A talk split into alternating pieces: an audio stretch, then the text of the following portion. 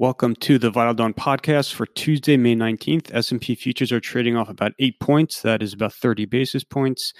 The European indices are trading off about an equal amount, about 30 basis points, 30 to 40 basis points. So Europe and the US are surrendering some of the gains from yesterday, just a small amount.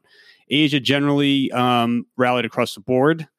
Um, keep in mind, Asia was closed before the um, vaccine news hit yesterday morning at 7:30, so they're just uh, catching up a little bit to the U.S. and European move from yesterday. So not much to say this morning as far as major incremental news. Um, you know, a lot of it, a lot of the big headlines were all out Monday. So you had the vaccine, obviously, in the morning. You had the German French announcement that was out as well. And a lot of the reopening news was out over the weekend and then Monday morning as well. So um, a lot of the overnight session was just kind of recapping the rally yesterday, trying to analyze it. Um, is it is it an overreaction? Is it worth? Is it justified? Um, and are there further gains from here? Um, you know, I continue to think that it was an overreaction, and I, I, I, have a difficult time seeing further gains from here. And I outline everything in the piece this morning. Um, and it really just gets down to again, I'm not pushing back on the news. I think that you have seen enormous progress from where we stood in March. The bigger issue is just we're trading at a very full multiple, about 18 times on fully recovered EPS. Um, you know, again, the 2021 consensus is now at the same level as the 2019 reported earnings. So we're assuming a full recovery in EPS next year versus to pre-crisis levels, and we're trading at a full multiple on that number. Um, you know, so the the path to uh, to material gains from from these levels, um, it's just, in my opinion, very difficult to envision. Um, which is why I still think your 2800 level is fair value. It's neutral. Um, in which case, this rally, the one we had yesterday, should be faded um, you know, it's very similar to what we saw after the remdesivir uh, back in late April, where you know there's a lot of enthusiasm for some of these drug developments, but if you scratch beneath the surface a little bit, um, you know, they're just it's it's not as narrative shifting as I think some of the headlines would suggest, and that's not a criticism of anything in the medical community. These companies are um, progressing at a very very rapid pace and everyone is hopeful that they are going to have uh, cr- you know effective and safe products on the market um, it's just the news that we're actually seeing, including the one yesterday. Um, you know, it, we're just still a very long time from having a, a safe, effective vaccine on the market at scale that people are comfortable ingesting. So that's the, the view on the broader tape for news today. Like I said, there's really not much out there. Mnuchin and Powell will both be testifying before the Senate today. They had their testimonies out um, at four o'clock yesterday uh, very much a reiteration of, of their prior messaging. So nothing all that incremental on that front. Um, there's still a lot of overnight analysis of this German French fund that they outlined. This 500 million, 500, um, 500 million euro, um, 500 billion euro, sorry, recovery fund that will raise money um, on behalf of the European Commission. So this is kind of this whole, uh, you know, shared fiscal responsibility. It still needs to receive unanimous support from the other EU countries um, and there was some pushback from certain from from other nations. So certainly not um, a done deal by any means. There's still a lot more ground to cover on it. Uh, economic data this morning was relatively mild. Uh, none of the numbers are really super important. The German uh, ZEW index for May, though, was positive. So there are two components. There's the current situation and then the expectations. Expectations are, are normally more important. And that jumped in May from April. So you are seeing, again, the May economic data that we've been getting, including from the U.S. last week with, um, you know, the Empire and the Michigan uh, sentiment numbers on Friday. The May data is suggesting an uptake from April, and that's I think that's very consistent with the current narrative, where most people assumed that you saw, um, you know, the sharp drop off in economic demand towards the end of March and into early April, and now things have recovered a little bit since.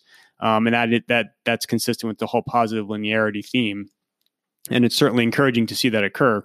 Um, but you know, again, the, as far as getting to pre-crisis levels, we're still a long way from there. Um, Nasdaq came out and um, you know a lot of reports that Nasdaq is tightening its listing standards slightly, and there you know a lot of uh, articles are drawing the connection to um, you know scrutinizing Chinese firms and how this could reduce Chinese IPO volume in the U.S. The rule changes um, are really not going to have a material effect on larger Chinese companies. You may see a small drop off in some smaller listings in the U.S. Um, but it's hard to say that this would really prevent a firm such as like an Alibaba, et cetera, from coming to the US and being able to list. Um, nothing super new on on reopening. You know, all pretty much every single state now is um, has begun the reopening process to some degree. Um, again, it's just a question of the pace at which that will occur, and then watching case figures. Um, you know, given that a lot of states really did not begin the process just until a week or so ago, and given the incubation period of COVID, you wouldn't see an uptick in cases until the end of May, early June, if there were to be one in response to some of the um, you know reduced social distancing rules. So that's certainly something to watch coming up. Um, a lot more focus on the China um, NPC, which kicks off Friday. You're going to see a lot of economic speeches. You could see some new economic. You are going to see some economic targets.